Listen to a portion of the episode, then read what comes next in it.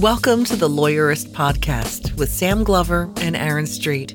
Each week, Lawyerist brings you advice and interviews to help you build a more successful law practice in today's challenging and constantly changing legal market. And now, here are Sam and Aaron.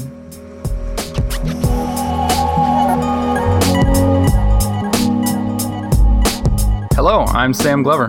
And I'm Aaron Street, and this is episode 89 of the Lawyerist podcast, where we talk with Katie Floyd, co host of the Mac Power Users podcast, about setting up her solo practice, plus tips for Mac and iOS users. Today's podcast is sponsored by Xero, beautiful legal accounting simplified. Find out more at xero.com. That's X E R O.com. Today's podcast is also sponsored by Ruby Receptionists. Ruby answers our phones here at Lawyerist so that we don't have to worry about getting interrupted when we're being productive, and we think it's awesome.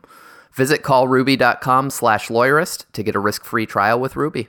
So, Aaron, this week I want to mention two things and see if we can't kind of synthesize them and, and come up with some advice for people. And that's Doritos uh, and tacos. No. Oh. Uh, no, not Doritos oh. and tacos, but similar-ish. I don't. I don't know.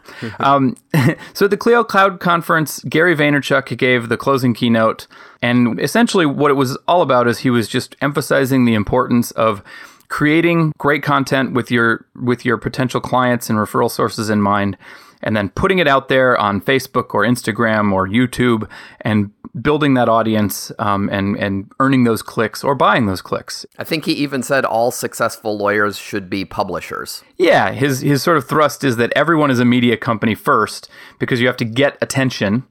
You have to get people to pay attention to you, and then you can sell your services to them which lots uh, of people resist, and lots of people are just gaga over and think he's the greatest thing in the world. I'm, I guess I'm somewhere in the middle. I think he's right. so, but then another piece came out uh, on Poynter, which um, er, writes about the media, and the Washington Post just decided that its its uh, articles were getting too long, and a directive came from on high saying, unless you have a good reason, keep your articles to 1,500 words or less.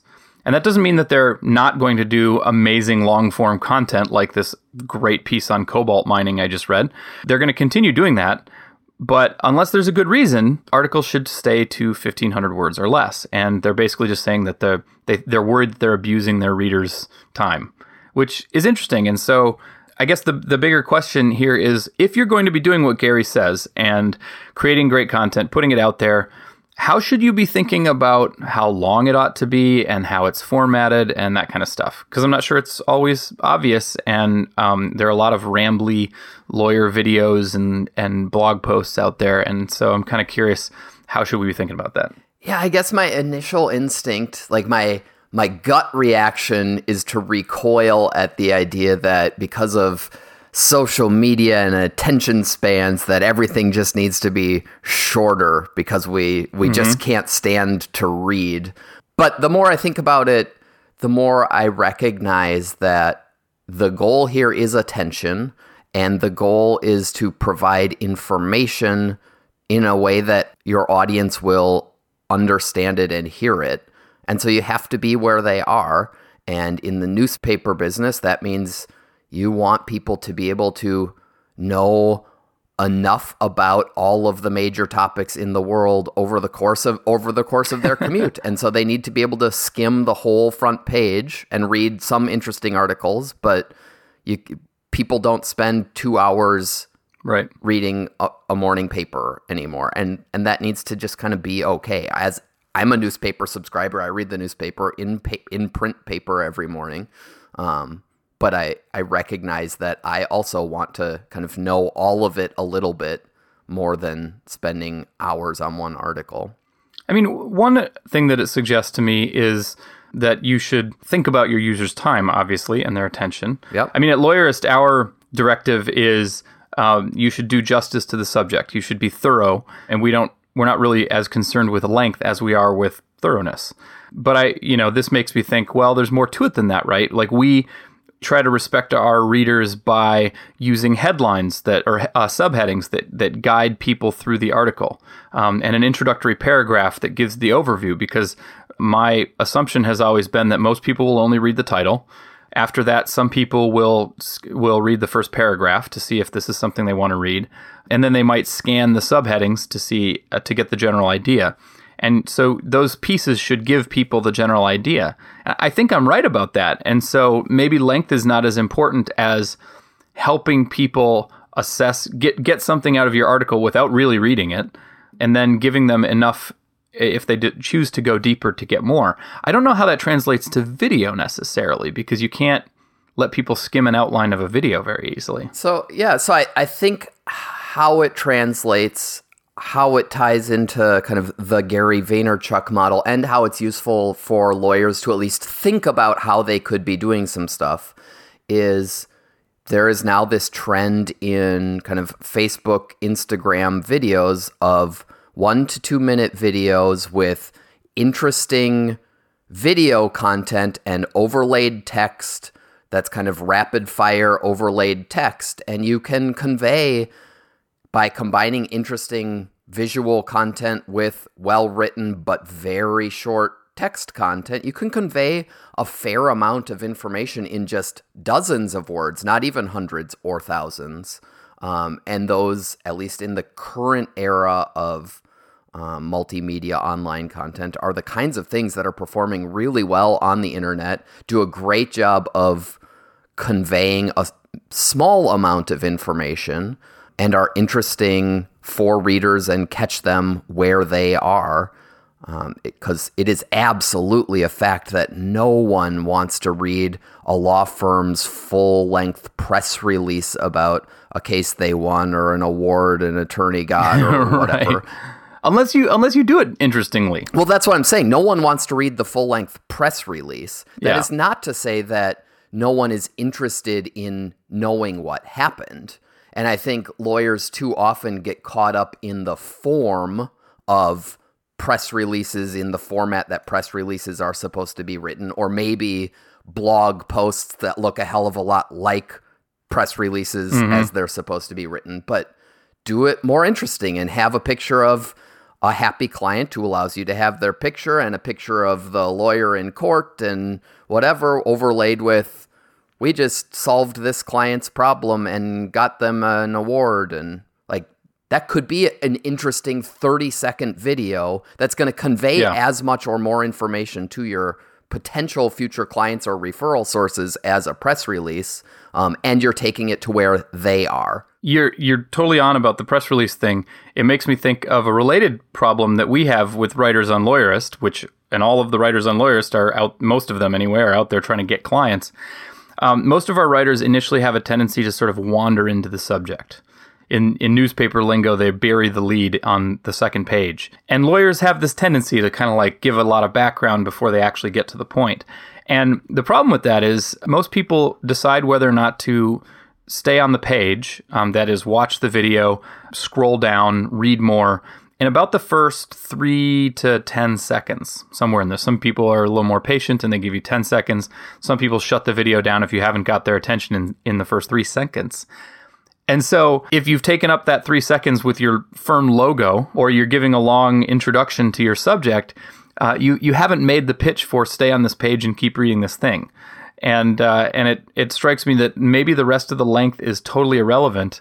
It's whether or not you grab the person in the beginning, and then you can go on giving them more and more and more detail if you want, as long as you've laid it out in a friendly way. So maybe it's not so much about length. Maybe it's really focusing on how do I make the pitch to the reader or the viewer or the listener that this is something that they really should stay tuned for? Yep. I think I think that's right. Or even just not even stay tuned, but just know that you're never going to get lengths of attention and therefore have your actual content just be 20 seconds long. That's that is an interesting and, strategy and, too. And just give it to them. Which in the case of blog posts, like you don't want an 60 word blog post, at least not as your average, but Mm-hmm. A 20 second video is totally acceptable. And in fact, I would rather watch a 20 or 30 second video than a five minute video. Especially if in those 20 seconds there was 20 seconds of content. Yeah. Well, now that we've talked about the importance of shortening up content, I'm going to go ahead and move to my conversation with Katie Floyd, who does the opposite. Um, her, I think mo- none of her podcasts are probably shorter than an hour, but it's the very popular Mac Power Users podcast. And she recently just started a practice, and I think you're really going to enjoy um, my conversation with her about that process.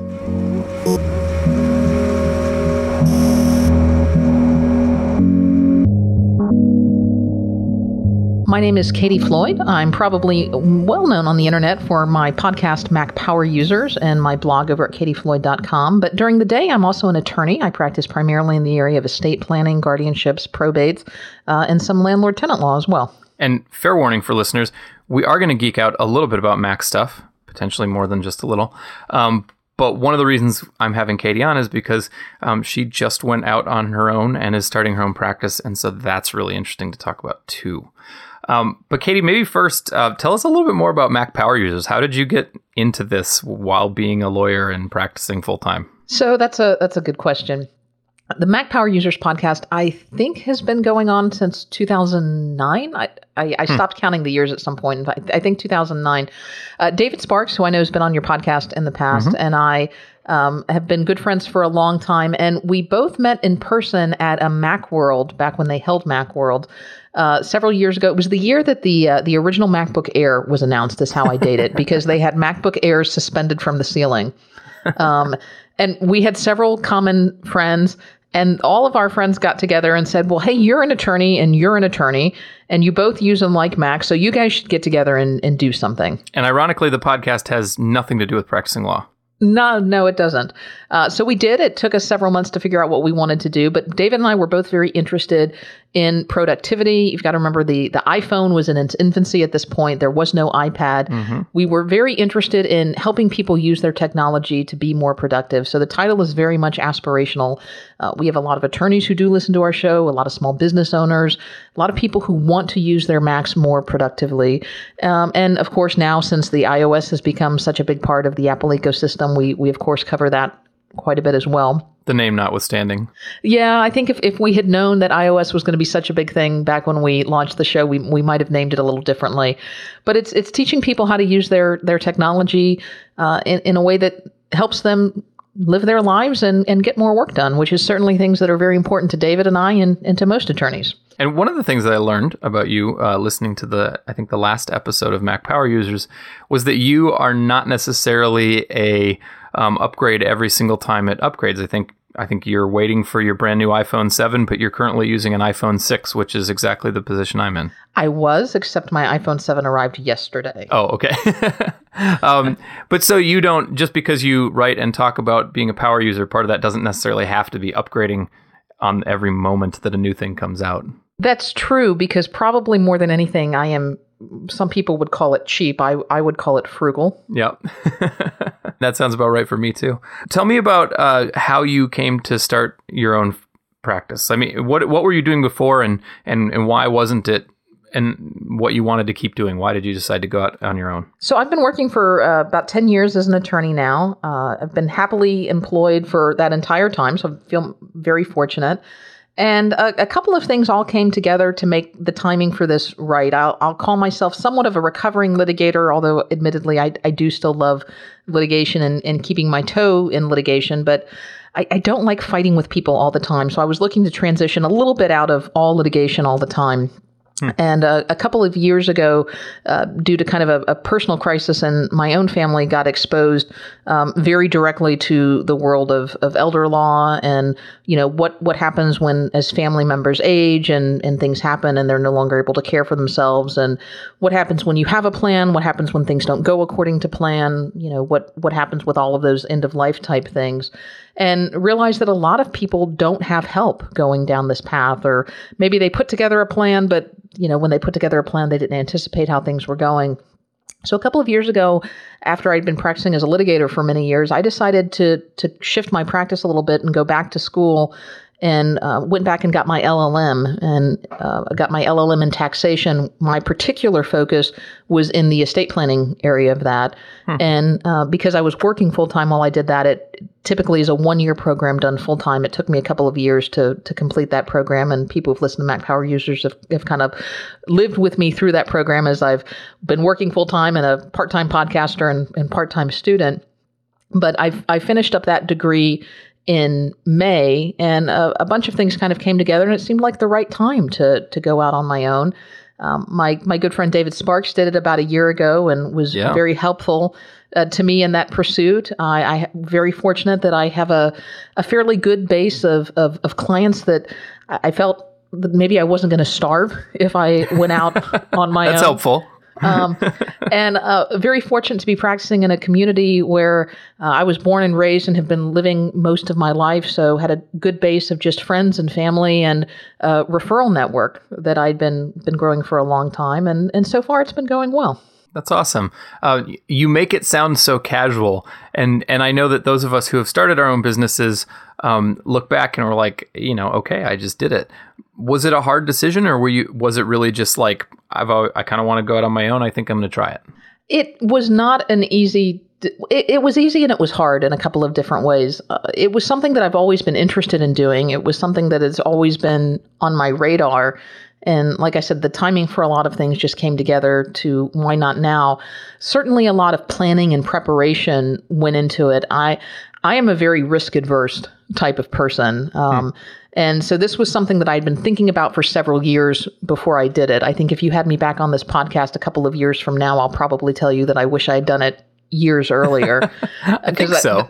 that that tends to be what I hear from people. Yeah. Um, so I, I wasn't going to do it until I uh, until a couple of milestones had been met until you know i knew that i had certain amount of, of saving goals achieved that i knew that i could survive for a certain period of time even if there was no income coming in um, because again I'm, i tend to be very risk adverse and I know that there's certainly no guarantees in anything, but I wanted to put myself in the best possible position to to be able to grow the the practice slowly and the way that I wanted to, uh, because I also wanted to be in a position where I could be very particular about the types of cases that I wanted to take. I I never wanted to be a jack of all trades and a master of none, and I wanted to be comfortable, especially as a solo, to be able to say no to things, to say yeah. that's really not what I'm interested in doing, and uh, that's really not something I'm comfortable to do. How much saving? How many months of savings did you try to get in the bank before you went out on your own?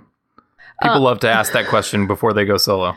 Uh, I, uh, without giving any specific numbers, I, I would say comfortably in excess of six months. That's that's fantastic. Um, I, I, always tell people as many as you can, um, but you know, three to six months is probably a, a base. Do you have um, do you have a spouse who uh, is able to help support uh, during this, or are you kind of like you're going with no parachute other than the one that you've stitched yourself with savings? No, just just me and my own parachute here, and that was that was one of both the terrifying and the liberating things about it. Uh, I, I, am single. I, I, do not have any children at this point. Um, so on one hand, it was a great time to be able to do that because there was nobody relying on me except me. Mm-hmm. But on the other hand, it's also terrifying because there is no plan B.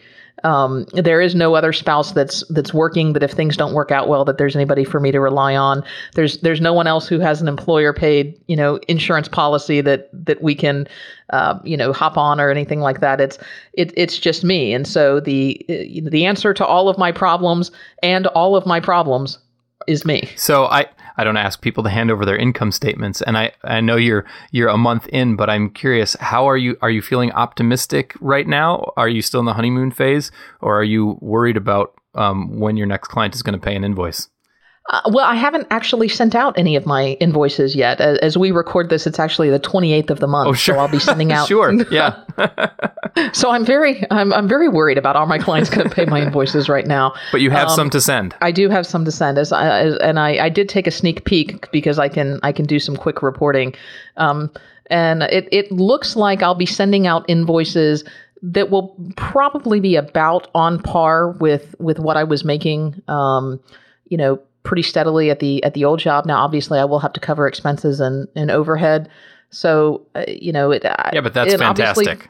For for month one, um, I think that's that's not too shabby. that sounds like a win for month uh, three, uh, one through three through six through nine as well.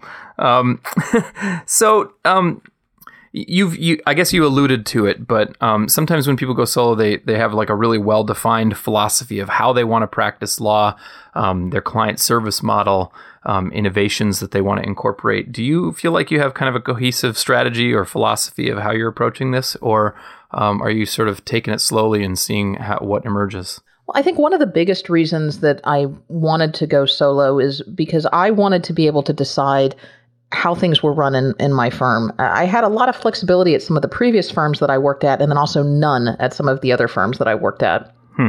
And uh, I, I wanted to be the one who was able to say, you know what, I think there's a better credit card processor that we should be using because this one offers these features and the one that we're using only offers those features. So we need to switch.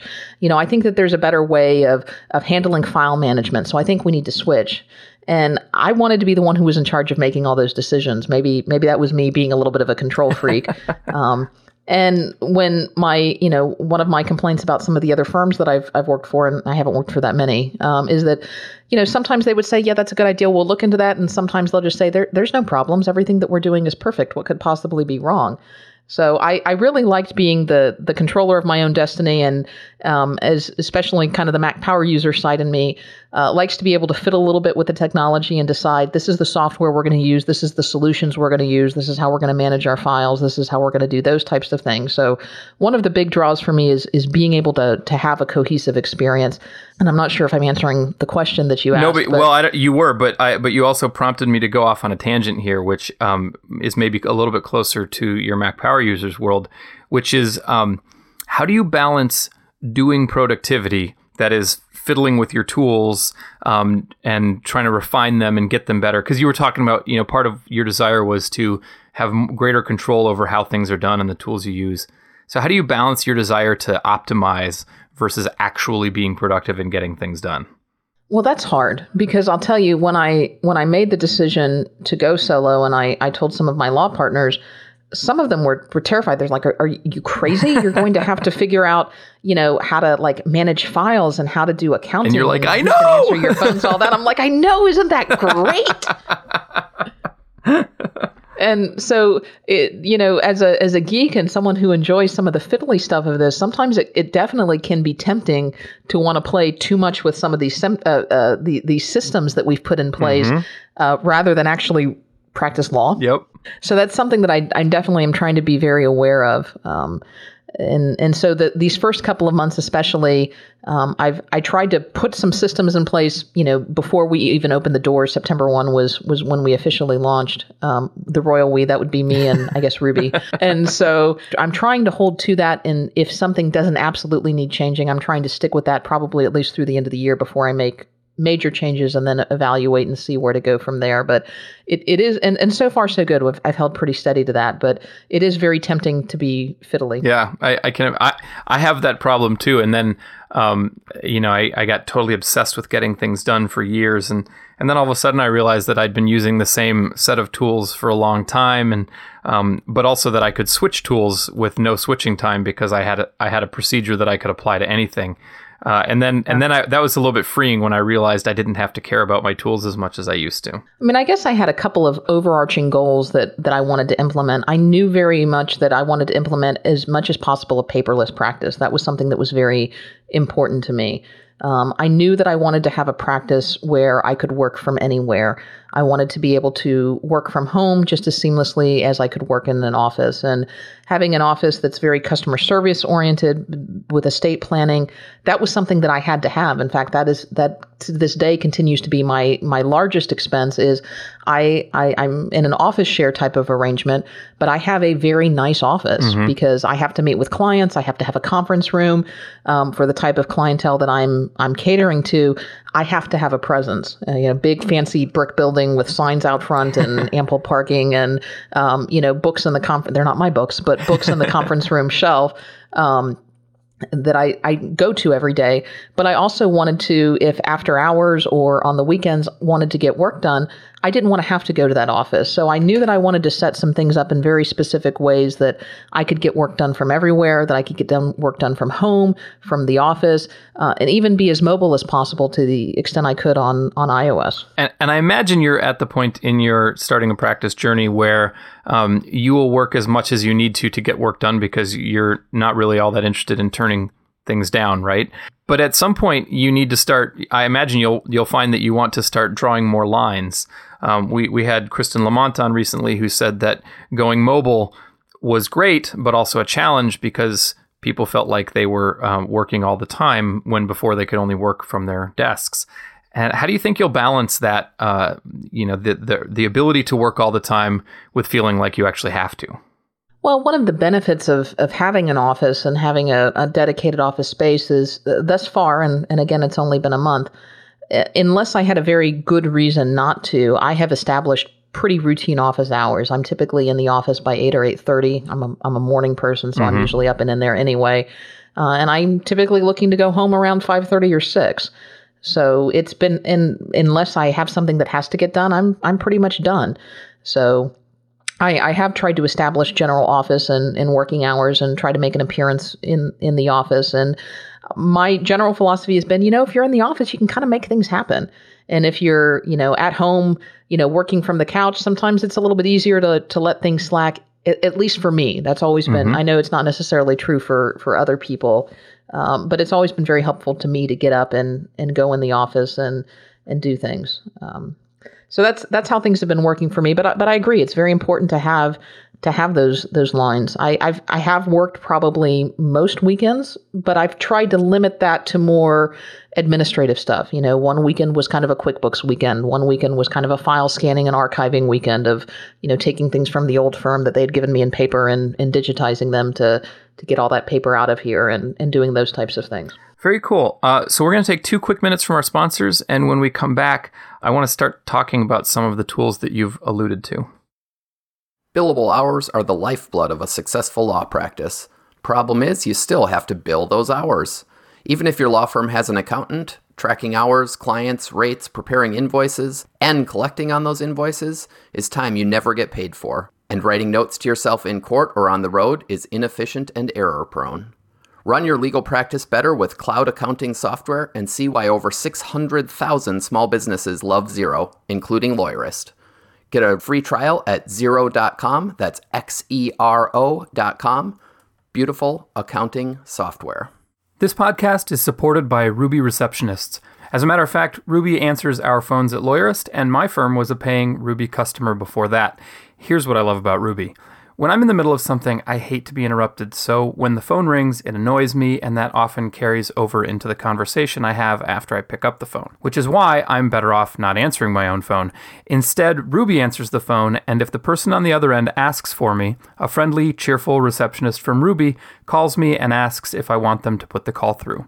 It's a buffer that gives me a minute to let go of my annoyance and be a better human being during the call. If you want to be a better human being on the phone, give Ruby a try. Go to callruby.com slash lawyerist to sign up, and Ruby will waive the $95 setup fee. If you aren't happy with Ruby for any reason, you can get your money back during your first three weeks. I'm pretty sure you'll stick around, but since there is no risk, you might as well try.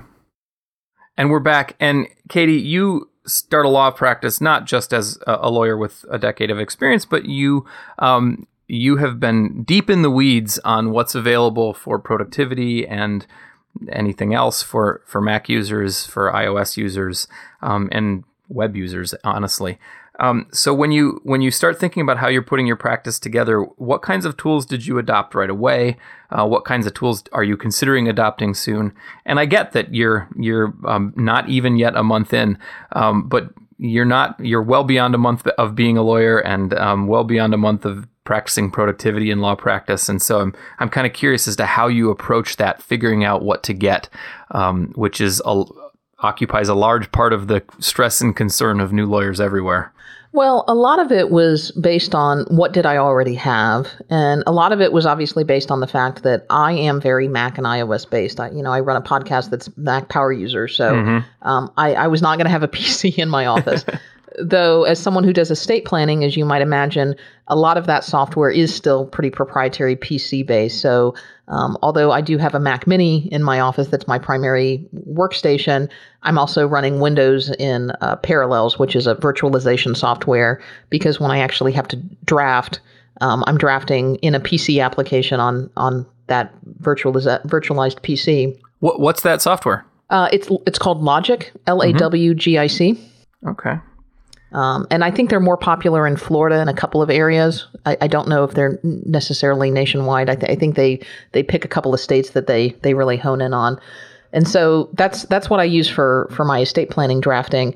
But that's really the only thing that I boot the PC up. And at this point, it's really when I have an estate plan to draft, and then I close it back down and do all of my my tweaks just using Microsoft Office. And so. Uh, I heard you mention QuickBooks earlier. Um, you're paperless, and I imagine that means a ScanSnap for you. Yes. Um, so on the finance side, I really didn't know what to do. I have a good friend who is a my my personal CPA and has done my taxes for years.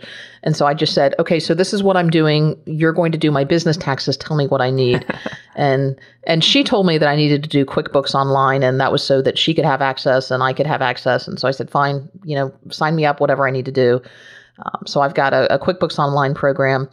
I, I, was not thrilled with some of the billing implementation, so I'm using a, a another application for billing. Right now, I'm using Harvest. Oh, I don't yeah. know whether I'll continue with that, but I've been very happy with it, and it's fairly inexpensive. It's like for a solo, it's a twelve dollar a month add on, but it's it's got good implementation for for time tracking and for invoicing, and it does things like being able to let you. Um, send invoices electronically, so I'm totally paperless in um, sending invoices out to my clients, um, and then they can actually pay me wire uh, electronically as well. So it will it will tar- tie in with a couple of payment processors, um, so they can pay me electronically. And I've also set up uh, LawPay, uh, so I can accept credit card payments. And one of the reasons I use that is because they'll they'll keep money segregated between the trust right. and the uh, operating account, which is very important because I do take retainers on matters that are money that's not earned for me. Um, and so that's one of the ways that because billing is huge, billing is one of the biggest paper generators in law offices, yeah. and that's one of the ways that I'm able to keep my billing completely paperless. Um, but for the other stuff, yes, you're right. Um, I do have a ScanSnap, uh, Fujitsu ScanSnap IX500. Uh, I have actually two of them. I've had one on my desk at home for years and thought about taking that into the office and realized I was not willing to give it up. so just bought a second one to to go in the office. I tend not to generate a lot of paper um, with my practice. I'm I'm doing a lot by signing PDFs, and we we are all electronic filing in Florida now. So I don't generate a lot of paper. Those things just stay on my computer in electronic format. But anytime a client gives me anything, um, right there in the office, I will I will scan it in and then typically hand the originals back to them. In fact, I've actually written that in my retainer agreements with them. I've I've got a section that's devoted to um, document and file storage and handling, where I I talk to them about that I'm a paperless office, that I do not keep original documents, you know, unless it's absolutely required for their matter, and that after so many days, you know, after their matter's closed, that you know, I, after I've made an attempt to return them, that I can discard them and, and those types of things. So that's a smart thing to do. I did that in my retainers as well. Um, it's funny, you know, uh, I have a ScanSnap IX500 sitting on my desk right in front of me right now too. Um, but I was just having a conversation with Aaron, uh, my business partner, that uh, I almost never use it. I open it up about once a month um, and scan a few pieces of paper. When I had a practice, I used that more, but I I generate so little paper and once uh, once I converted all of my bills and statements and things to paperless, and and once I started communicating primarily via email attachments and things like that with opposing counsel, the amount of paper that actually came in my door really dropped. I'm sure if I was practicing actively, I'd be using it more, but but even still, I you know, three four years ago. Um, I wasn't generating much paper and I wasn't using my scanner very much. So even though it's like an essential tool, um, I, I, I feel like I can see the time when just being able to use ScanBot on my phone is all I need, which is pretty much all I use now. Yeah, I actually use Scanner Pro on mm-hmm. my phone. I have very, that too. Very similar, very similar app. And what that will allow you to do is take a picture of a receipt or a document. It will even OCR it, find the edges, turn it into a PDF. Um, and I'm sure you've we've all received pictures of documents from clients before and you're just going oh why? Yeah. why did you send me this? Um, the harvest app actually has a nice feature where if you have a receipt you can take a picture of it and save it to the oh, nice. uh, client account. Um, and the quickbooks app will also do that so you can keep track of your expenses that way. You mentioned file storage uh, briefly. Do you are you a dropbox user or do you use something else to sync up client files I am a Dropbox user. Um, I've upgraded to Pro accounts, and I, I, know that was a little bit controversial. Of oh, you're you're storing client documents in in the cloud. Um, you know, Florida actually does have an ethics opinion on that, which basically they kind of punted a little bit and said you just have to do due diligence. So um, I, I am using a, a, an appropriate Pro type account for a business And I so I definitely pay for my Dropbox storage, and I've made sure that I have all the additional security features turned on. You know, I'm using a good password. I've got two-factor authentication turned on. I've got notifications set so that if something else connects to my Dropbox account, it will warn me. But it's it's great because although I need to be very careful to say Dropbox is not backup, Right. um, it is storing a copy of your file. So it is kind of a, a, a poor man or a poor woman's backup of some sort. Well, and if you turn on the the um, PackRat extension, it really is Archive, backup. yeah. yeah. Right. Um, and I'm also so that that's one of the things that allows me to uh, basically work from anywhere because with Dropbox, my files are on my work Mac, my files are on my home Mac, um, you know, and I can access them anywhere on iOS. Um, I'm also, of course, making you know local backups, and I'm I'm also doing cloud backup as well. I'm I'm using a service called Backblaze to to back up my documents, both at work and at home. So there's really, you know, if anything happens, I'm, I'm pretty well That's all- covered. You know, my my uh, new favorite thing about the ScanSnap actually is with the last update. Um, or the previous to last update, the ScanSnap Cloud option. Um, I've unplugged my scanner from my computer, and now I just run paper through it um, directly, and it just goes straight to Dropbox, and I don't even have to worry about it, which I love. Yeah. And then, what kind of? So- it doesn't sound like you're using practice management software yet. I am not at this point. Um, one of the philosophies that I that I went into this is, you know, like I said, I'm I, I'm fairly frugal, and one of my concerns was anything that I went into this practice with on day one was going to be very hard to get rid of. Um, so I wanted to go in as as lean as possible, knowing that it would be much easier to add than it would be to get rid of. So I'm not using any practice management at this point. I'm using files and folders. Now I'm using some third party utilities on the Mac to help me organize those things. There's a, a great extension, um, a system preference on the Mac called Hazel that will allow you to automatically um, rename and, and file things and we've done several Mac Power Users episodes on on Hazel, uh, and so I have a, a lot of Hazel actions invoked to to help me keep files organized and and things like that. But at this point, no, it's it's just files and folders. At at some point, I might consider adding practice management, but I don't really feel like I want to do that until I've I've probably been doing this for at least six months because I want to be able to make an informed and educated decision of exactly what do I need, what features am I lacking, and you know what what exactly am I going to use a practice management system for? That is such a good perspective. So many lawyers um, think they need practice management software and go shopping for it when they don't have a clear idea of what need they will be meeting with it.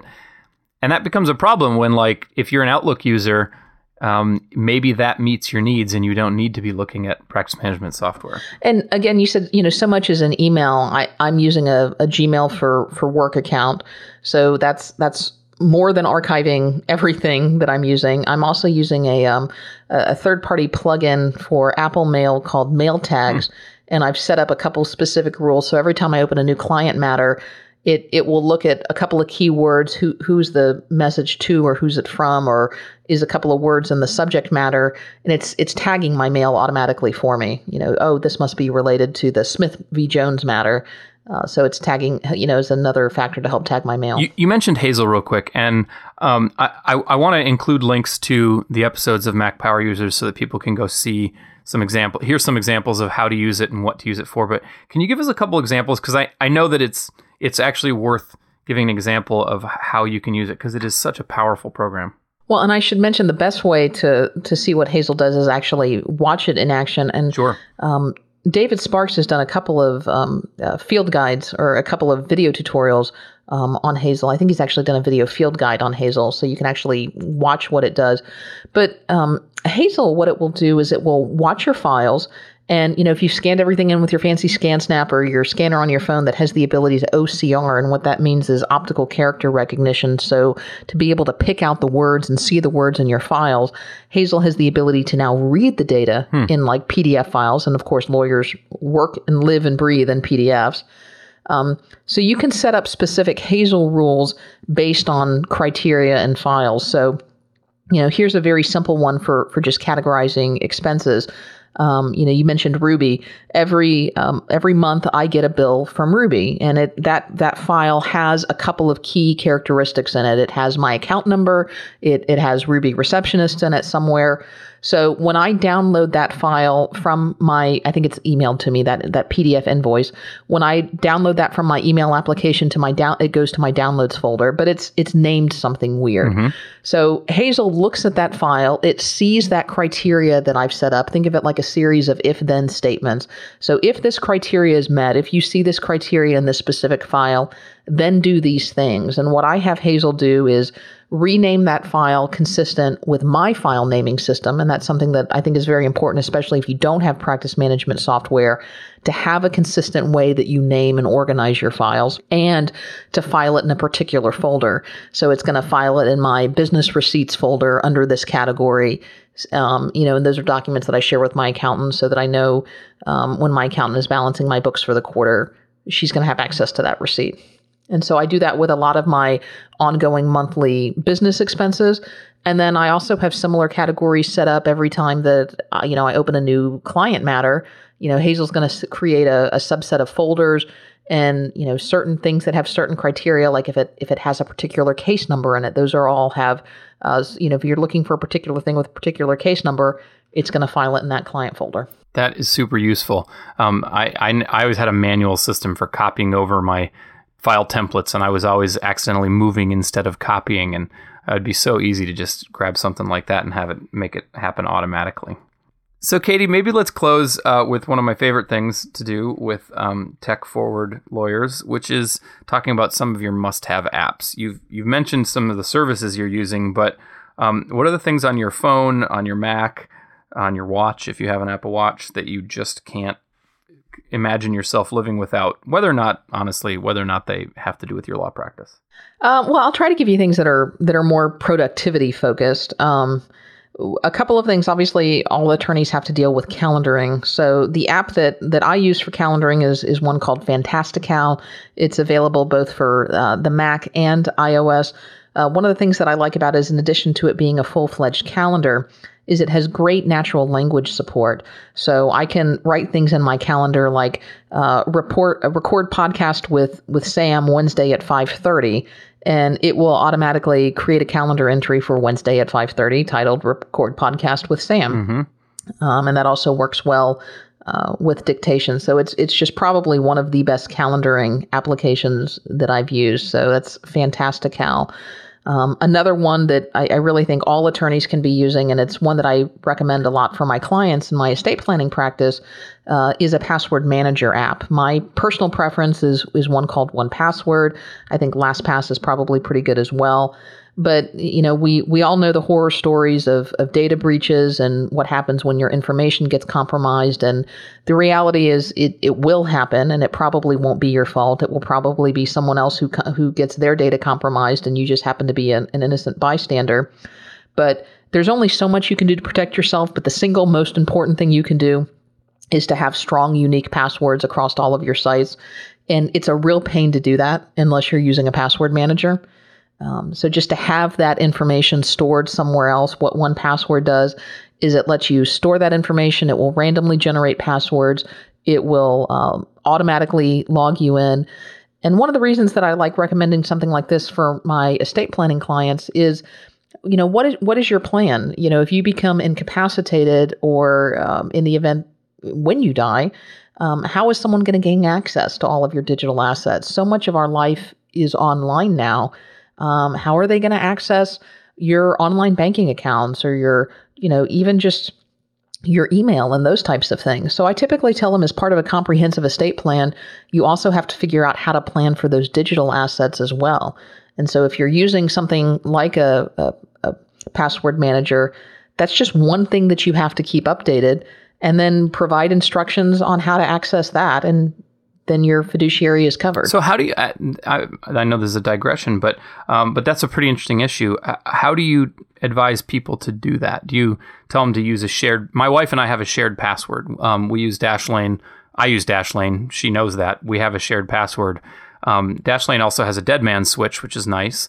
Um, if I don't use it for two weeks, it'll automatically email her and let her know that I haven't logged in and ask her if she wants to, or it's something like that. Um, I know people keep you know half the password in a password in a safe deposit box and give the other um, half to their spouse or someone they trust. Um, do you have a preferred way that you tell people to do it? I think that's a conversation you have to have with the client on a case by case basis based on what their comfort level is, the type of assets that you're talking about, and uh, you know who the potential fiduciaries are, because everyone's circumstances are certainly different, um, and you know obviously what their comfort level is with technology. Um, what I personally do, and what I think might be right for certain people, is you know I I'm comfortable. I keep all of my stuff in 1Password. I keep it updated, and then I have what I call an emergency kit, and it's it's not mine. I, I lay no claim to it.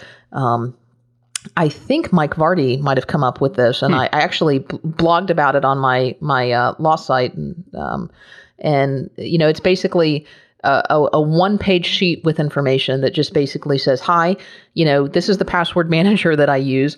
This is how you access it." And by the way, if you need to get into my computer, this is the password to get in my computer because you're going to need a couple of bits of information just to get access to the password manager. So it's just kind of and and then I think it also has and and if this makes no sense to you and if you need help, you know, here's the name of of two of my techie friends who can help walk you through this. That is super smart. I'm going to include that link. Any other must-have apps? Oh, I, have got a I've got a ton of must-have apps. I'm I sure mean, you have a long list. Give me give me two or three more. Give you two or three more. Um, uh, OmniFocus is um, my to-do application of choice, and to call it a to-do application is is really an abomination. It's it's really an entire GTD system. Um, GTD is obviously the getting things done methodology. Mm-hmm. It's based on a book written by David Allen many many years ago that is, has since been revised and updated. But it's kind of my external brain. It's it's where I store everything that I that I have to do um, today, tomorrow, 10 years from now. Uh, one of the things I noticed is 10 years ago, I put a note in here to uh, renew my passport. And it, it's it's just come up due, so it's it's interesting that I'm I'm using the same GTD application now that I was I was using ten years ago. So so it works. Uh, and I, I know a lot of lawyers use OmniFocus in place of a practice management software. I think David Sparks basically uses it for his practice management software. Well, and and that's some of what I've done too because it's it's great for calendaring, it's great for follow up, it's it's great for making sure that you you can note your deadlines. So there's there's that. Um, the other thing, and and mine is pretty unique. I, I use a, a product called Zoltis and Mixi, but I think having a basic uh, VoIP phone solution is a is a good solution. And um, you know, find the one obviously that that works best for you. Some people like Ring Central, some people like Vonage. I went with mine because basically a, a, a longtime business associate and client of mine, um, you know, happens to run a telecommunications company, and and it worked out well for me. Um, but but having the ability to make and return calls from anywhere, you know, again, kind of goes with that overarching philosophy of I want to be able to run my law practice from anywhere. I want to be able to run it from the office if I'm there where I have a dedicated phone on my desk, but I also want to be able to return calls from my cell phone, from my iPhone, without people knowing that I'm sitting at home. And so you have a separate business phone number, and that's what you use that for? Yeah, I have a separate business phone number. I have a separate gotcha. business phone. Um, it's sitting on my desk, but I, it also has a VoIP component that has an app on my cell phone um, that if I'm not in the office, I can I can dial through that app on my phone and I can make and receive calls from my cell phone as though I were on the other phone. And I think Ruby can do this to some degree as as well. Um, I just I happen to go through a different provider for that. You know, for example, I, I'm this might be kind of scary for someone who's opening a new solo practice, and I'm a little nervous about it. But it was a pre-planned trip. I, am taking two weeks off in April. My family and I are are going to uh, Amsterdam and uh, Holland and Belgium uh, for two weeks to go see the tulips. So i am still going to have to do some work. I can't take completely right. two weeks off without having any access to work. Um, but I'll I'll be able to e-file. I'll be able to email. I'll be able to make calls. I'll be able to do all of that uh, just by taking my my laptop and my cell phone. Very cool. Before I before I say thank you and close, is there anything you wanted us to talk about that we haven't talked about yet? I, I, think the overarching theme of of my new solo practice and the way that I'm able to sleep at night is I've tried very hard to keep things simple. Um, I, I, can always add later.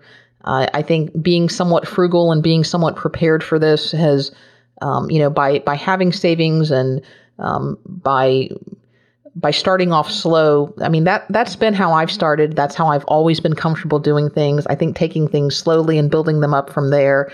Um, hopefully will will serve me well. Um, you know, today I, I, I probably backed off of a client that that if I were in a different position, I might have taken. But you know, it was kind of one of those things in the back of your head. You you you know, you know, this isn't going to turn out well, and I'm going to regret this if I end up taking it. So why don't I just not take it to begin with? One of my favorite posts on our site is the clients you don't take will be the best money you never made. Exactly, and that's that's absolutely true. I think um, one of the best pieces of advice that a judge gave me made uh, once is the best decision you'll ever make is to fire a client. Mm-hmm. Totally. So uh, I, I think going slow and and kind of coming at this from a hopefully a position of strength. And I, I, think it's at least what gives me some comfort in this in this solo journey. Well for what it's worth from somebody who had been there and done that i think you've got the right approach. And i really appreciate you being with us and talking about your practice while it's still in its birthing phase i guess. It's it's be it feels like it's uh, it's in the process of becoming and it's really cool to get a window into how that's happening. So thank you so much for being with us today. It's been my pleasure to